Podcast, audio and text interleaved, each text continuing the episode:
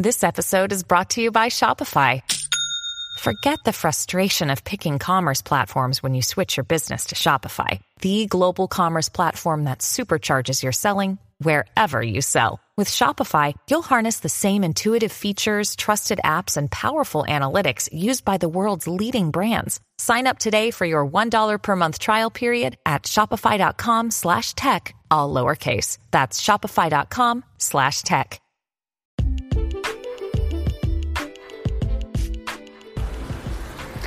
Good morning, everybody. Happy Friday. Today's topic is consistency coming up.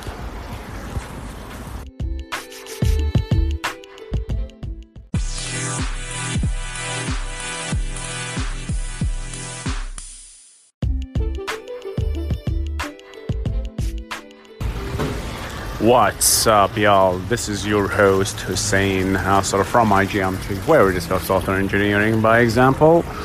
Today's topic is consistency.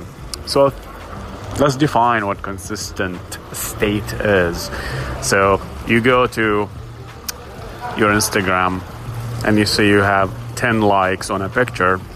You click on that likes tag and then you are represented with a list of people who like your picture. You count them, and they are 10. And then, in this case, those two representation, you call them consistent. If you clicked on them and you got like 8 or 9, then these two views are not consistent, right? And we're talking purely from a database point of view, right? Consistency is uh, something that like it's been invented by humans. Because we started storing things in multiple places so now we became for, for storage reasons right? So we started to like splitting tables and denormalizing stuff and uh, into multiple tables especially with the relational model right?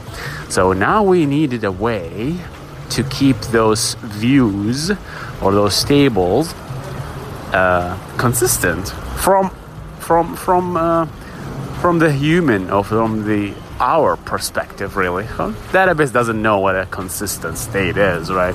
It's just like us. So if imagine let's go back to our instagram example where i have two tables i have a picture table and i have a likes table and a picture table has two columns the picture id maybe image uh, url whatever right? Blob and then there's a, an integer like count. How many likes did it get, right? And uh, this is essentially how we're going to do it.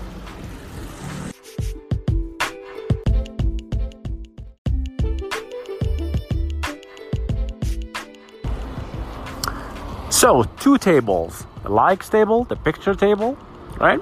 And uh, in the picture table, you'll find the number of likes as a field, and in the likes table, you'll find the individual users who liked that picture. So think of it like a picture ID and another column for the user. And then you, you need those two to be consistent and, and uh, in sync, essentially, right?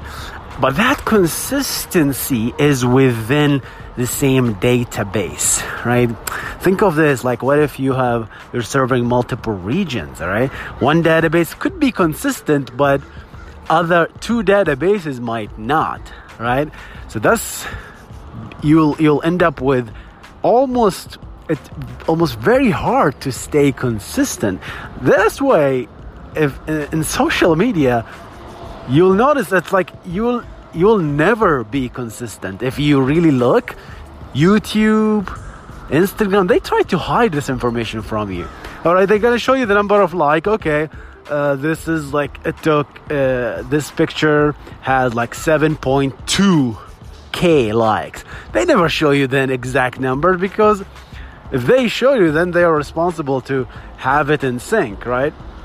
If you and uh, even if you click on that likes you, to list all the users you're not gonna scroll 2000 times to see all this list right so that's why it is okay for your database all right or your state to be not consistent as long as your data is not really critical right? Like likes. But when you're talking about banks and money and transaction, that's a different story.